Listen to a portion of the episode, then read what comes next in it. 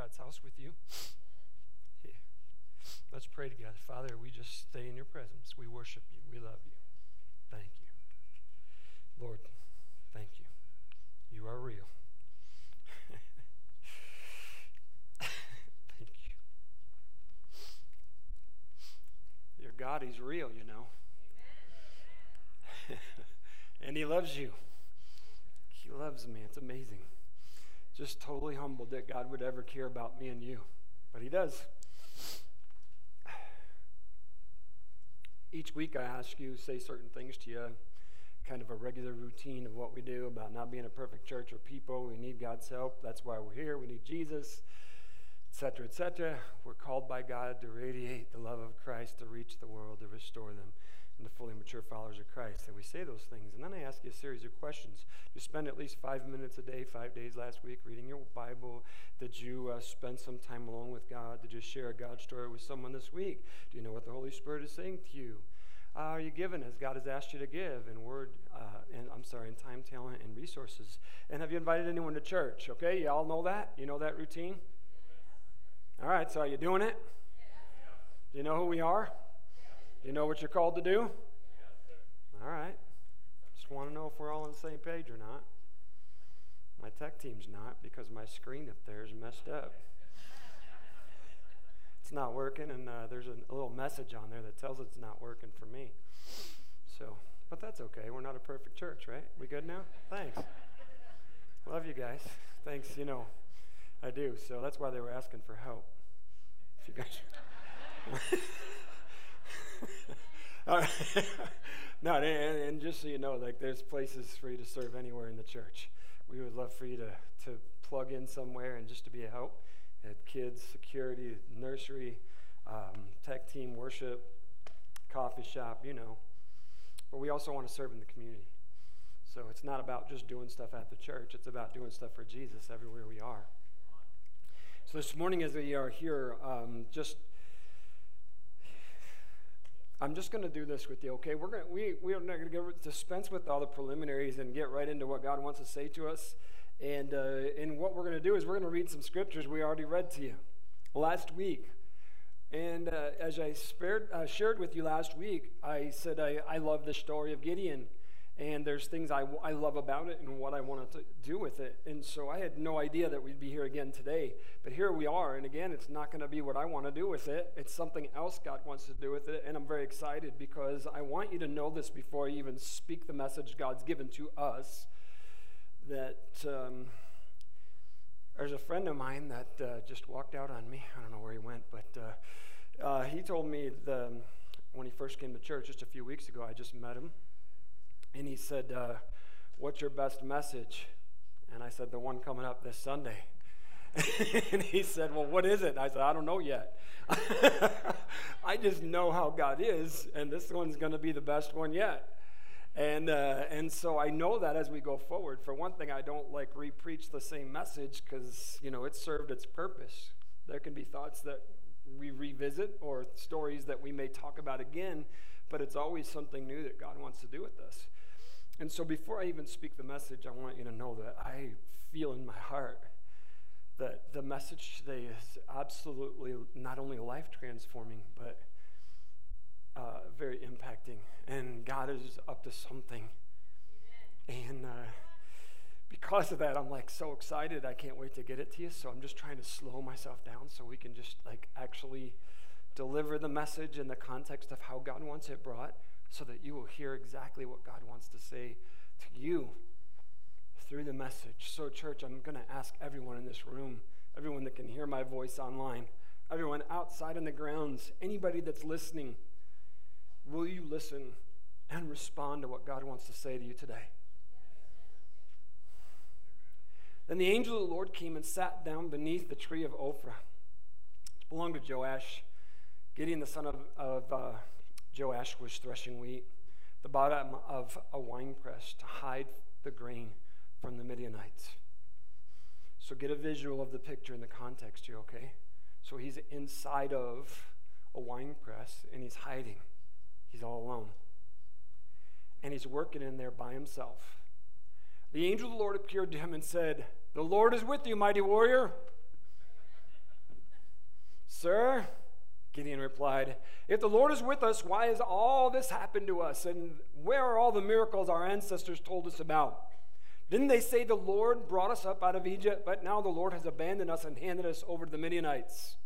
Okay, first off, we're not re preaching last Sunday, but we're touching on something really important as we step forward. As we look at this, you remember now, as Gideon's responding here, this is a very personal message. There is no denying it's Gideon. He is alone in a wine press, and the message comes directly to him. God is a personal God, church.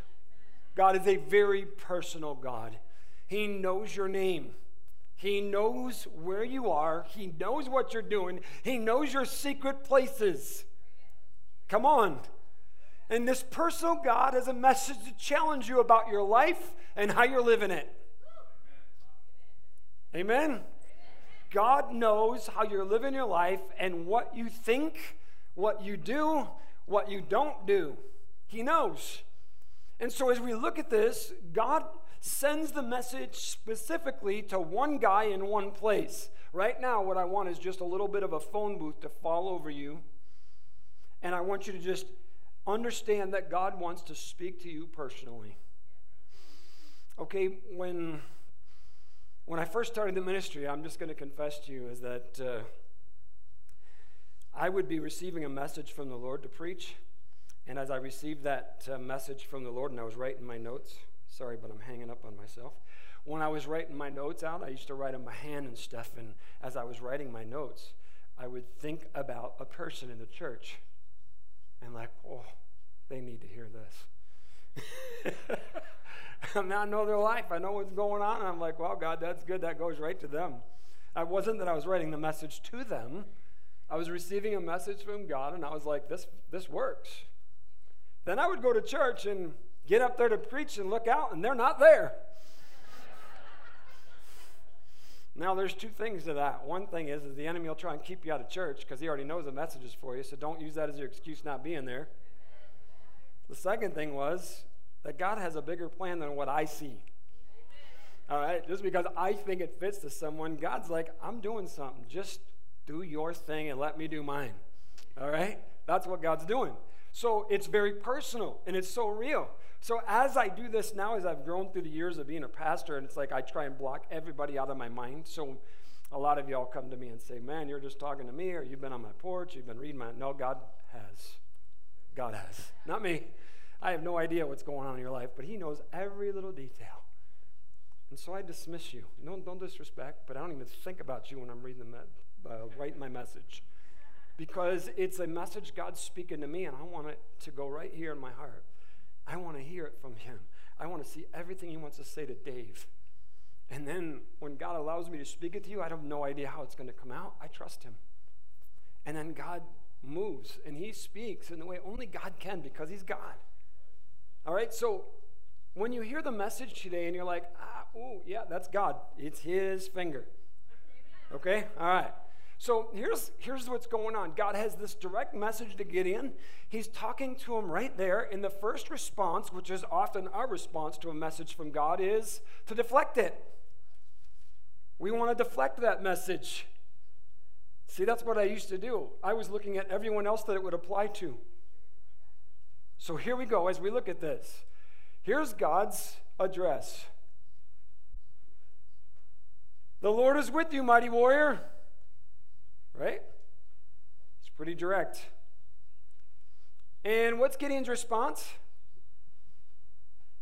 What are you doing about the problems we have?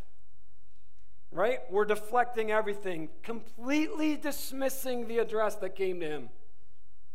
When God came with the message, He's like, The Lord is with you.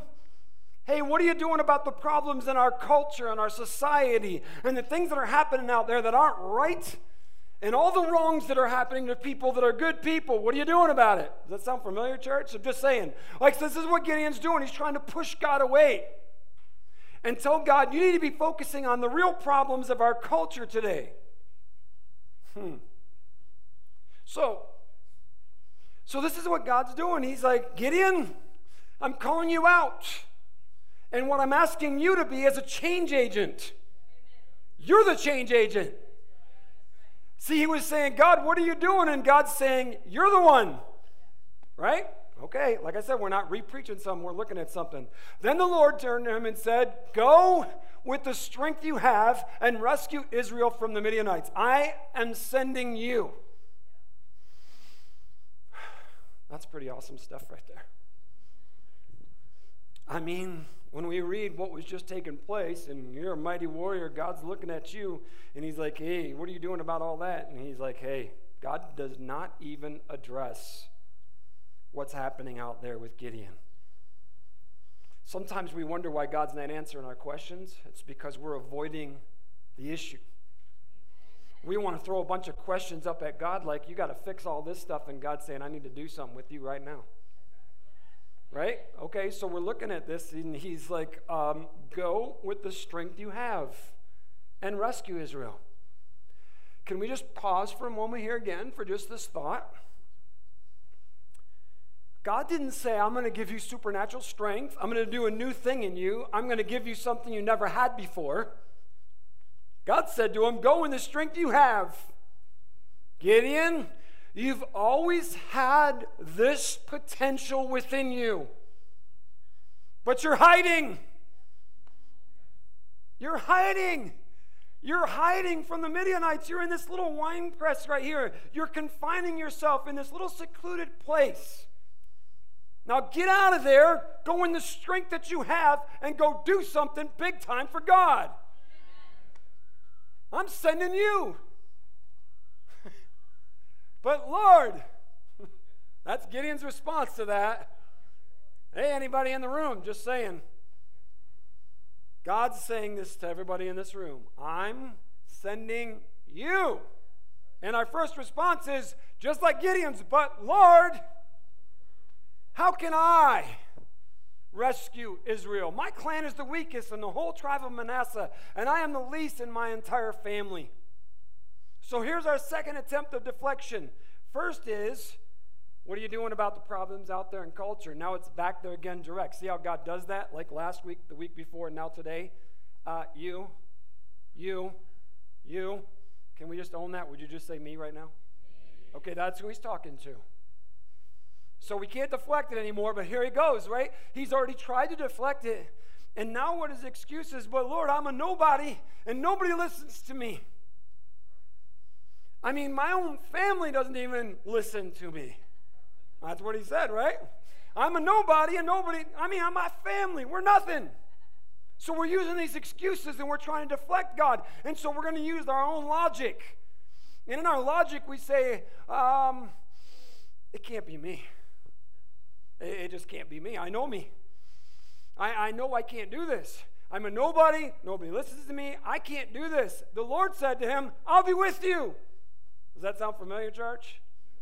This is what the Lord says to Gideon right there. As soon as Gideon gives the excuse, but I'm a nobody, says the Lord says, I'll be with you.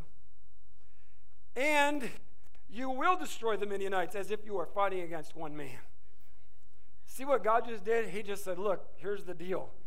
It's really not about you, but I'm asking you to do it, but I'm going to do it through you, and I'm going to knock them out. I'm going to win the fight. You just got to move. Get out of your wine press. Stop hiding. Start living in obedience and do what I say, and I will fight the fight for you, and you will be guaranteed victory. I'm the one giving you victory. Amen. Amen. Church, the Bible is full of promises. God has given so many promises to us about what He will do for us, what He will do through us, what can be done when we simply trust Him. When we obey Him, when God says something to us and we do it, the reality is God wants to do something significant through you starting now. God wants to do something significant through you starting now. Own it, receive it. So there's no denying what's going on here, right? God's like, here's the deal. It's you. It's you. I'm doing something. I'm using you. I'm going to accomplish something great. Let's go. Gideon replied, If you're truly going to help me, show me a sign to prove that it's really the Lord speaking to me. All right, let's, I mean, it is funny, isn't it? It's really funny because of how ridiculous it is. When he was first addressed, And it says in the conversation, the Lord is with you, mighty warrior. Hey, uh, I heard about you, so he knows he's talking to God. Right? Come on, he already knows he's talking to God. He just said, I heard about you. We've heard about all you've done in history. So already knows he's talking to God. He's tried to make excuses for why he's not doing anything about the situation and the problems of culture. And now it comes to the point where he can't run from the message, and he knows the messenger has pinpointed him personally. And now he's like, Well, if it's really you, don't go away until I come back and bring my offering to you. Now, just think about how ridiculous that statement is right there. If it's really you, wait and I'll go get an offering to bring to you. Come on, is that not ridiculous? He knows it's him. He knows what he's being called to do. He's already been told the outcome of what God has planned. And now he's saying, I'm going to bring an offering to you, which is God, and he already knows it. If it's you, I'll bring you an offering. You just stay here. Hang out. Wait a minute. How many times have you given God a timeout in your life? That's what Gideon's doing. He's like, I hear everything you're saying, but if you just wait a minute, I want to make sure it's you. Stepping back for a minute. Just let's check this out. Don't go away until I come back and bring my offering to you, he answered. God's amazing patience. I, I want you to know this incredible God is so patient with us. I'll stay here until you return. I'm telling you, God is amazing, isn't he? He's just like, okay, come on, do your thing. I'll be right here. So we go run around over here for a while doing this or that and doing this or that. Do you understand that what Gideon was doing was creating and putting together an offering to God? Do you understand that? So he was over here doing a God thing while God was waiting to do a God thing. Think about it. So he's, he's trying to do something for God while God is trying to do something through Gideon.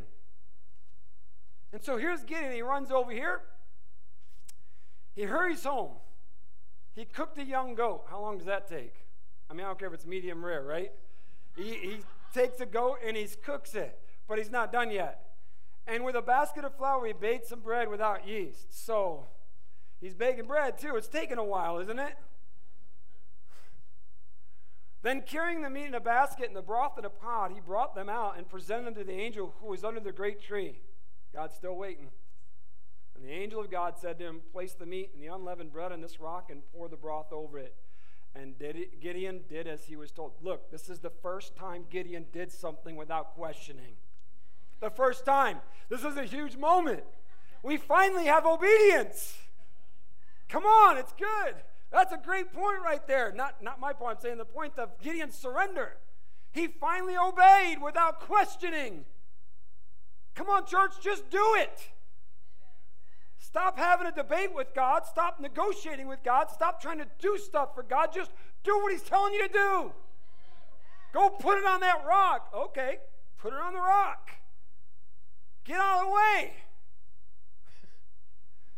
Then the angel of the Lord touched the meat and bread with the tip of the staff in his hand. Fire flamed up the rock, consumed all he had brought, and the angel of the Lord disappeared. When Gideon realized that it was the angel of the Lord, he cried out, Oh, sovereign Lord, I'm doomed. I've seen the angel of the Lord face to face. I mean, come on. I mean, I'm laughing with you at Gideon, but I'm also thinking, well, God, we are dumb, and I have done the very same thing.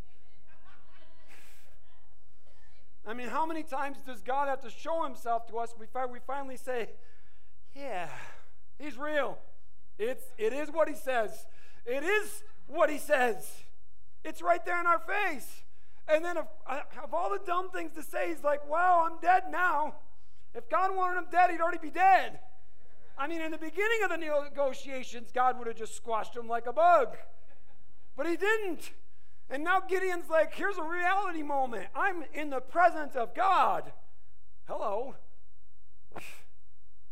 I'm done for. But the Lord said to him, Peace, do not be afraid. You're not going to die. I am so grateful for God's patience with us. I mean, thank you, God. Because every one of us in this room, every one of us, me, I mean, There's so many times God should just say, I am like so tired of you and the dumb games you play and the stuff I'm trying to say to you and the way you negotiate and skate around, talk to me about stuff, go do stuff in the other direction, saying you're doing it for me. And I'm asking you to just do something so simple. And this patient God is just waiting and saying, Look, I'm here for you. Peace. Do not be afraid. You're not going to die. Once the reality that God is talking to us and that God is talking to us about something, and that reality sinks in, it changes our life. See, what God's saying is, I want to do something. And when God speaks to us and He challenges us with something personal, I'm talking about us, oftentimes we respond like Gideon in fear. Our first response to God is based in fear. We're scared. Um, so let's just admit this right now so we can get going. Obedience can be scary sometimes. Obedience can be scary sometimes. When I look back on my life and I think of all the times God asked me to do stuff, uh, there's not a lot of them that I wasn't like nervous about. Uh, a little bit of butterflies in my stomach, sweaty hands. I, I can't tell you how many times I preached where I was literally sick to my stomach. I could not eat before I preached because I was so full of, of butterflies and anxieties to stand in front of people and talk. And so when you step out in obedience, see, and uh, mostly you probably know what I'm talking about when I say I had cotton mouth. Like that used to be the way I had other things impact my life, but I actually had it when I went to preach. No moisture in my mouth whatsoever In case you don't know, I'm talking about drugs do that to you sometimes. So anyway, um, I was like, I would step up into the pulpit area to preach, and um, I, I couldn't even hardly move my mouth. I'm, I'm, being honest. I'm serious. I mean, it was literally like that for me as in the anxieties, and my my hands were sweaty, and, and it's like God saying, "Come on, let's do this." And when I would open my mouth and begin to speak, you know what his promise says, open your mouth wide and I will fill it. That's what he told Moses. Like, just who made your mouth? I had all those arguments with God, just like Moses, just like Gideon, all these. Like, so have you.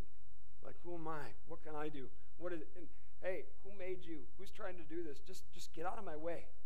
Open your mouth. Let me say what I want to say. And so now, like, those things don't happen. Obedience at first can be scary, but we got to remember who it is that's asking for our obedience. God's the one asking for obedience. If God's asking us to do something, just like he said to Gideon, I will go with you. I will defeat the Midianites, right? God's the one that's doing all the work. He's going to fight the battle. He just wants us to step into it. I'm going to do this for you. So fear is conquered through obedience. Fear is conquered through obedience. Fear will paralyze you if you let it, and you won't ever move. So Gideon built an altar to the Lord there and called it, The Lord is Peace. To this day, it stands an Ophrah of the Abiezrites. Isn't that awesome? Something good's happening right here. Gideon finally moved in obedience he realized this is all real. This isn't a game. This isn't some mystical vision I think I'm seeing. This is a real thing. God just asked me to do something. And so Gideon builds an altar. Remember, he still has altars at home to other gods. But it started in a moment where he built an altar because he recognized who God was and what God was saying to him. That's awesome. and the author of the book of Judges says, Hey, everybody, it's still there. If you get on down the road and you walk over that way, you're going to see that pile of stones. Gideon built that stone uh, altar on that day because of what happened between him and God. You have any of those places in your life where people around you could just walk by and say, oh, yeah, that's where he met God and God did something different? It's great stuff. That same night, the Lord said to him, Take the second bull from your father's herd, seven years old, Tear down your father's altar to Baal and cut down the Asherah pole beside it. Then build a proper kind of altar to the Lord your God on the top of this height. Using the wood of the Asherah pole to cut down, offer the second bull as a burnt offering. So Gideon took ten of his servants and did as the Lord told him. But because he was afraid of his family, the townspeople did it at night rather than in the daytime. So we just pause again for a moment.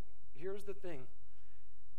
Like, even when we're in church, like, God's presence can be so real, and He calls us to an altar or a moment of surrender or whatever He's doing to you and in your heart, right? And it's like the tangible presence of God, kind of like where Gideon built that altar. It's like, whoa, God's real. But you have to leave the altar and go back into real life. So he goes home, back into real life, where the tangible realness of God isn't quite as strong. And he goes home, and God says, I, I want you to do something now, right here, right now. Get out in the yard and tell that, tear that stuff down. Okay, now we got to act in obedience when we don't feel it. Right? Mm. We're not like having this tangible conversation with God in the moment here. He's saying something we know in our heart. It's real, but yeah, go tear it down, man. Go do it. So fear starts creeping in. I, am not going to knock Gideon just because he did it at night because he was afraid because he did it. He still did it. So don't let the devil beat you up with, you know, the junk he tries to beat us up with when we finally do something in obedience to God, celebrate it, man. He tore that thing down. That's awesome. I don't care when you do it, just do it. Okay? okay. I do want you to see here, though, that fear still tries to paralyze obedience. Because as Gideon is contemplating what God has asked him to do and he has to act upon it, fear starts to creep in again. We notice something about this, it keeps showing up. This fear thing keeps showing up. And uh, it's trying to paralyze the work of God, it's trying to stop what God has planned. So, we're going to address that fear issue in a moment, but we're, we're going to highlight some things before we move on. I, I want to look at this bigger picture for a second and then focus down on the fear issue that paralyzes us, okay?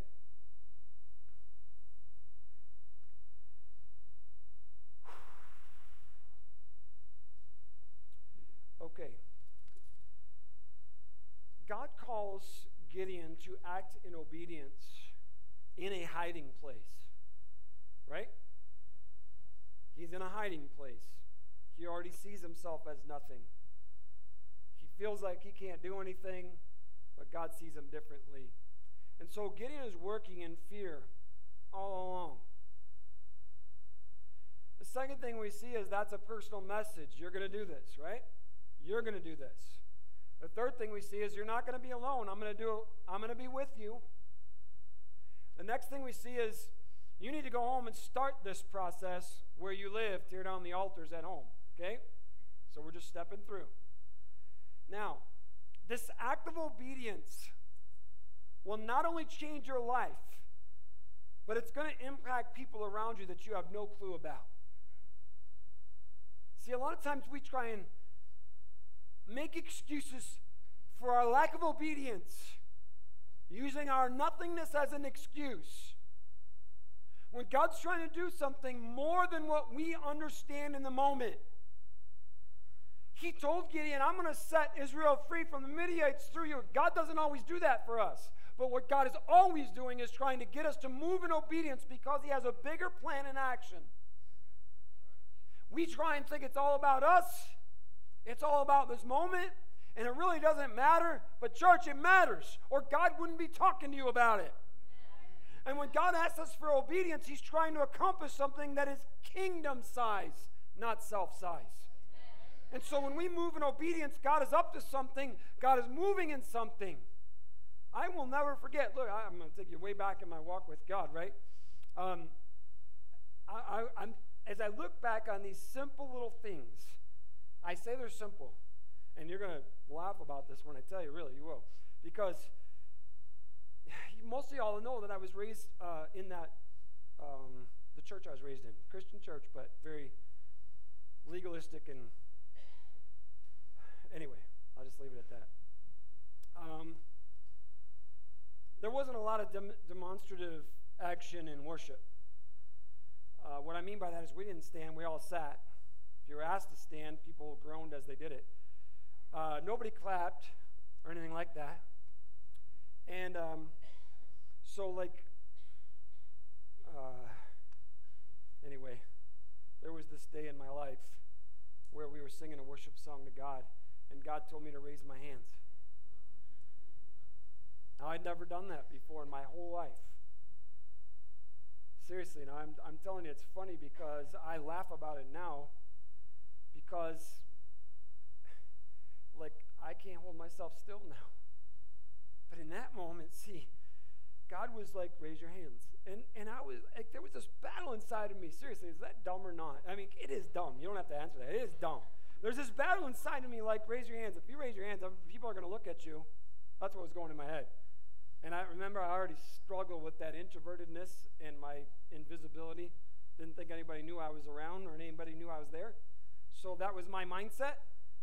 So God's like, raise your hands. And I'm like, well, if I raise my hands, it's going to be, well, it was actually just a hand. It wasn't hands.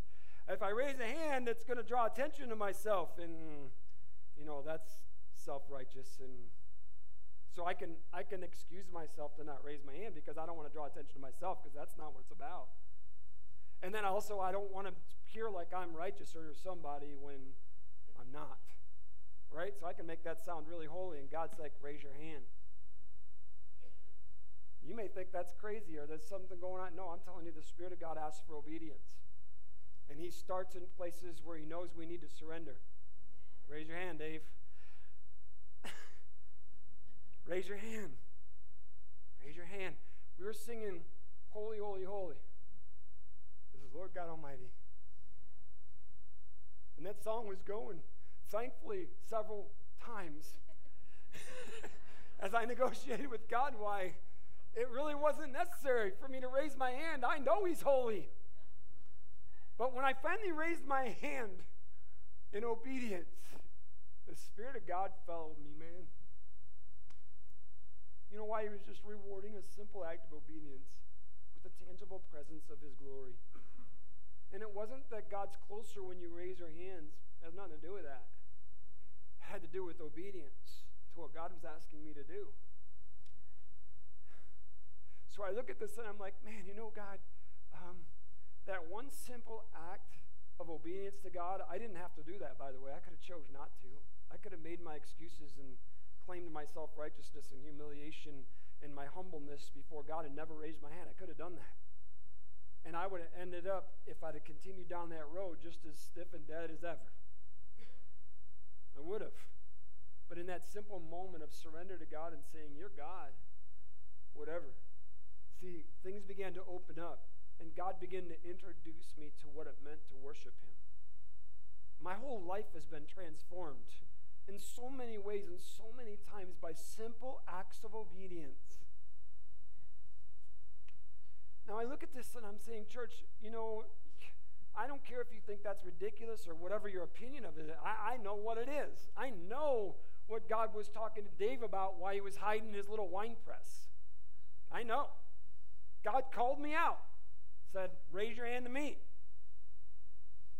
Did I feel like people were looking at me? Absolutely. It took a while for the second one to get up there with it. I'm not talking about that day. I'm talking about a few months or years, I don't remember, before the second one finally joined it in absolute surrender to God. You should probably do that right now, everybody. Just raise your hands for a minute. It's not that bad. Was that hard? okay. It's an absolute surrender to God, right? Now, y'all did it. Victory. Amen. All right, anyway. So, this act of obedience will not only change your life, but it's going to impact people around you. It will. See, what was happening with Gideon was, I want to do something with you. Will you do it? You got the wrong guy. I'm a nobody. I'm going to do it through you. You're the one. Um, can you hold on a minute? I want to go get something for you and see if we're still on the same page. Okay, come back. All right, so I want to do something. Are you ready? Okay. Oh, you really are God. You really do want to do I'm going to worship you now.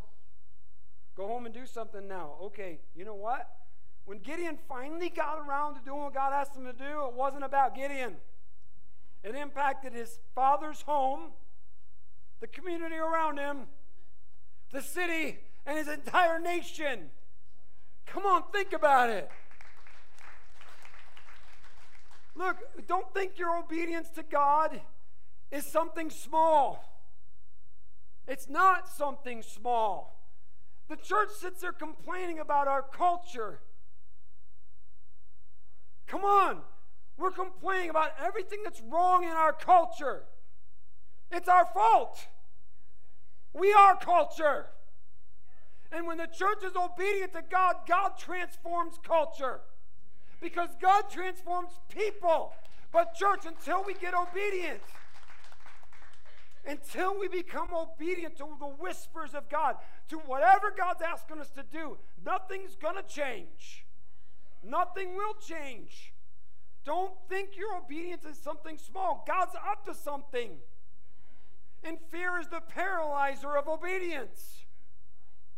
It keeps raising its ugly head in everything we do.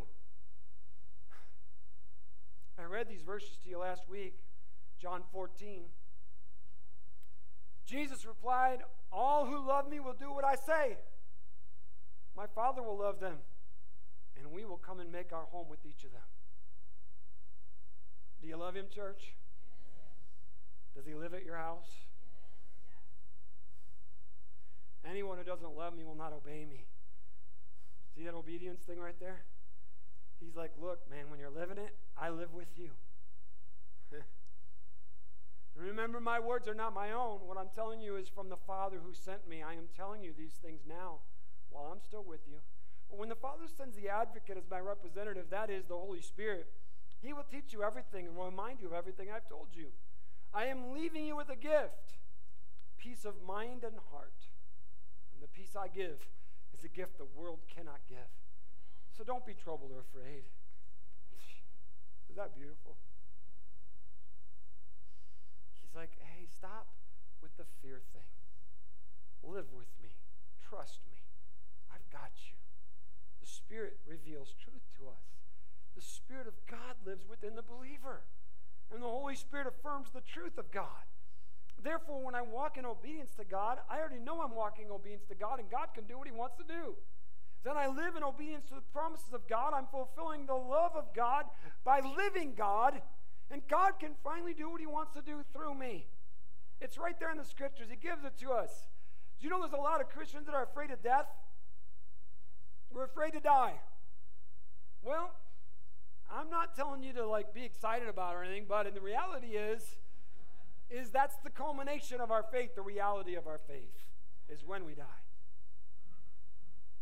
Psalm 23. Even though I walk through the valley of the shadow of death, I will fear no evil, for you are with me. Your rod and staff, they comfort me. Everybody knows the 23rd Psalm. Okay?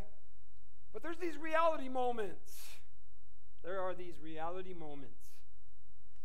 We were in uh, the Mayo Clinic with Mark. I was up there with them one of the days, and there was that time of uh, extreme difficulty where his life was on the edge in the shadow of death, literally. And I'm in the room with my brother looking at him. And um, he looked up at me and he said, You know, I can see why older people don't live through this. And he was feeling that teetering on the edge of death and life. That's where he was, that's where he was going through. And as I was looking at him in that place, and I'm standing over here, I, um, I had the Spirit of God speak this into my heart. Even though I walk through the valley of the shadow of death, I will fear no evil, for you are with me. Your rod and your staff, they comfort me. And it's like, man, God, you have brought us through this. You have shown your hand in everything we're dealing with. There's no doubt, God, you're in this. Now, you could heal, and you've proven yourself in the past to heal. I know that. You have chosen not to. I don't know why. But you have called us here in this moment to trust you. God, we trust you. That did not change the way Mark felt. He was sick in the valley of the shadow of death. It was real. But we trust you. And when we trust God, see, His presence is there and there is peace. There's peace. There's peace. This week, Paul Jackson went in for heart surgery. He and Pam were coming into this, talked with him right over here in the church. Paul's one of our board members, teaches classes here. Uh, long members of our church have an open heart surgery, and he says, I'm just, I'm totally okay. Good.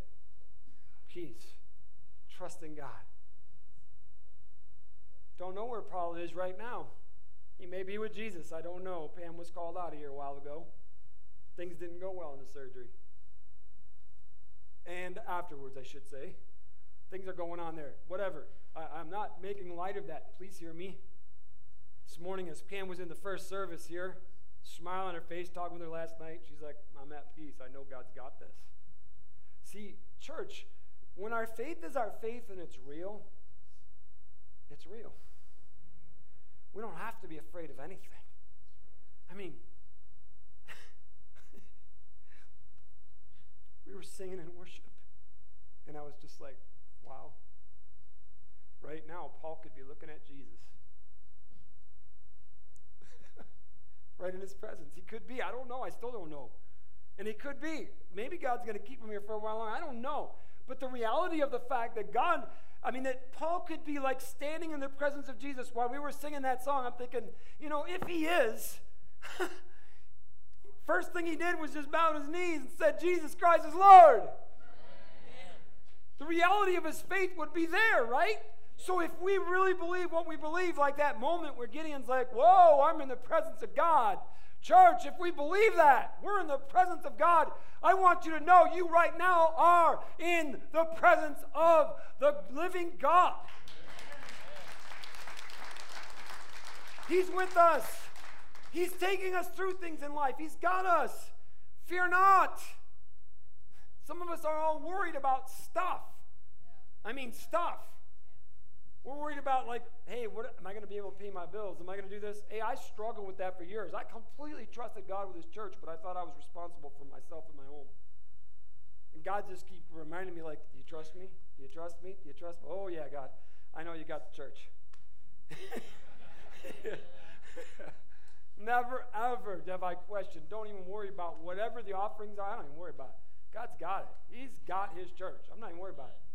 But when I look at my own bank account, I'm like, oh, God, that's getting a little low there. I don't know. Should I pick up a side job here? Know, what am I going to do? You know, it's God's like, you trust me? Well, this is what Jesus said in Matthew 6, and this is where God continuously brought me to until I surrendered that to Him, not that long ago.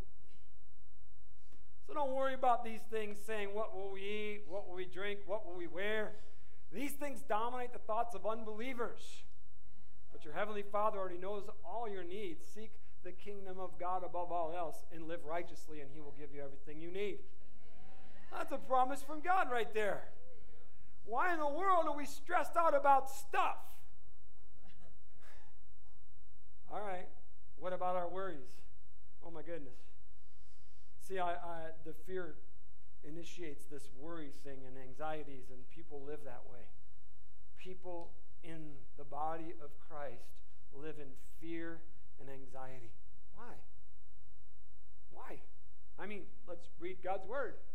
So humble yourselves under the mighty power of God, and at the right time, He'll lift you up in honor. Give all your worries and cares to God, for He cares about you. Oh, you mean I can just turn this over and you got it? Yep. That's what He said. Does that mean this? Oh, here you go, God. You can take care of that and I'll work on these over here, and I'll meet you back here on Sunday. Give all your worries and cares to God. Doesn't He already know where you live? Doesn't He know what's going on in your life? Of course He does. okay. Philippians 4. I got a bunch of them. Philippians, I mean, God does. Philippians 4. Don't worry about anything. See, we, we just, we, we're trying to hold on to some stuff here. We're like saying, oh, yeah, I'm going to sacrifice that. I'll give that to you, God, absolutely. He says to us, don't worry about anything. Instead, pray about everything. You want to talk about your problems? Talk to God. I don't really need to hear them. Just saying. Okay. Glad a couple of you were listening. All right. Don't worry about anything. Instead, pray about everything. Tell God what you need and thank Him for all He's done. Amen. That'll be a great idea. Why don't we just do that for just a moment right here? I mean, He already knows what we need. He already said so. He said He's going to take care of that stuff. Why don't you just thank Him for a minute for everything He's already done? Thank you, Lord. Then you'll experience God's peace, which exceeds anything we can understand. His peace will guard your hearts and minds as you live in Christ Jesus. you want to just chill out and relax, stop with your worry and anxieties, trust Him. When you start having that fear creep in, bring it to Him and talk to Him about it and give it to Him. That's what He just told us to do, right? Romans 8. So you have not received a spirit that makes you fearful slaves. Instead, you received God's spirit when He adopted you as His own children. Now we call Him Abba Father. For his spirit joins with our spirit to affirm that we are God's children. Huh. Good stuff, man. Do you know you're a child of God? If you don't, you can. I mean, the Spirit of God witnesses. I'm, I'm new. I'm made new. I am a child of God. And when it does that, His Spirit affirms something to us. He talks to us, right? He affirms this. And so when we know this, He says, I have not given you a spirit of fear. So, hey, when fear starts creeping in, it always tries. It always tries. Reject it. 2 Timothy 1 For God has not given us a spirit of fear and timidity, but of power, love, and self discipline. That's the spirit God's given us. So just put your brakes on. Stop it already. Mm-hmm. Relax. We don't have to be timid about it. We don't have to be fearful about it. No anxieties. God's got it. I don't care what you're facing. Not that I don't care. It's God's got it. oh, so good. God's word is amazing, isn't it? It's so good. God's amazing. He's so amazing. He's like, all right, church, are you going to trust me with what I called you to do or not? Are you going to release your anxieties and your fears? Look, see, fear is a temptation. If you read the Bible, if you want to go back uh, to a search mode in like Bible Gateway and do a search or something, you can do that on the app. It's free. And you go in there, just put in like fear or afraid or any of those kinds of words, and you're going to find it throughout the Bible. And usually, every time people are confronted with something dramatic, that's the first thing we feel. I mean, I, I just want you to know when you see God for the first time, you're probably going to have a little bit of like, oh, like that in you, right? I mean, I would think so because He's God. All right. So that's a normal feeling that we have. So fear is an emotion. Yes. And we have emotions.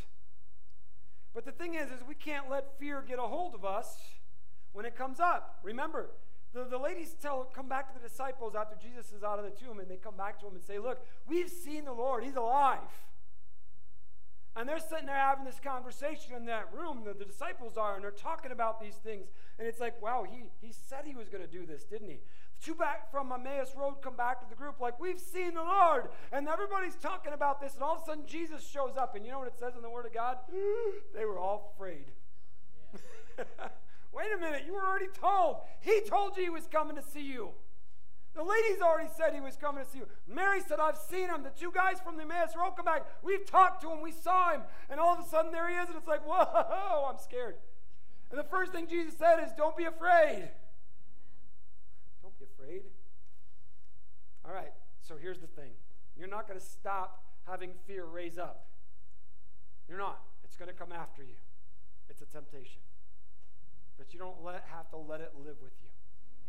Okay, we reject it just like the temptation it is because if you let fear get a hold of you, it'll paralyze you and you'll doubt and you won't move in faith.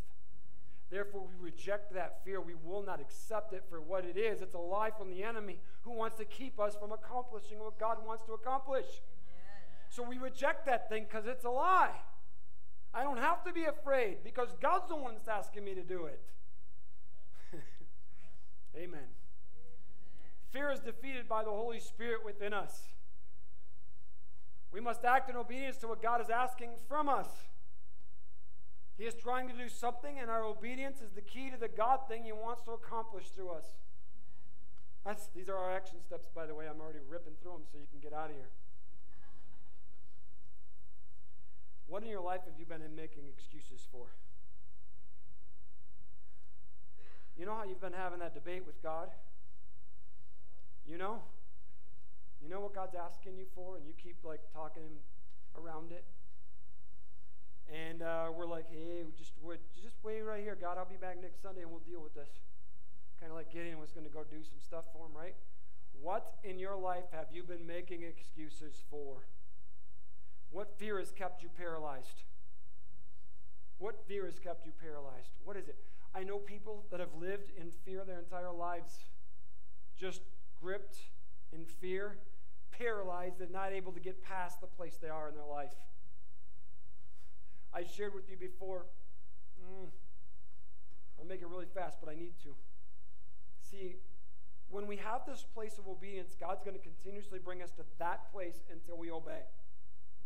And when we don't obey, God's going to let us go back and do our thing, but He's going to bring us right back to it. It's the way He does it, because what God's after is obedience. Always after obedience. Always after obedience. And so when there's this point at which we want to make excuses or we use fear as our excuse or we have anxieties over what he's asking, God's like, you know, you can go ahead and do all that over there. Come on, get back over here, though. Here's what I want to talk to you about. And uh, I, I just want you to know you don't have to live in fear, anxiety, or worry. You need to step in victory. God's calling you God's calling you to newness when you step into it with Him. He says, I'm going to do something. God's going to do it. You know how many promises He said to that? What are you going to do in obedience today to take the next step in what God is asking you for? You know, as I shared with you about raising my hand way back when, uh, I really firmly believe that if I didn't surrender to that, I wouldn't be here right now with you.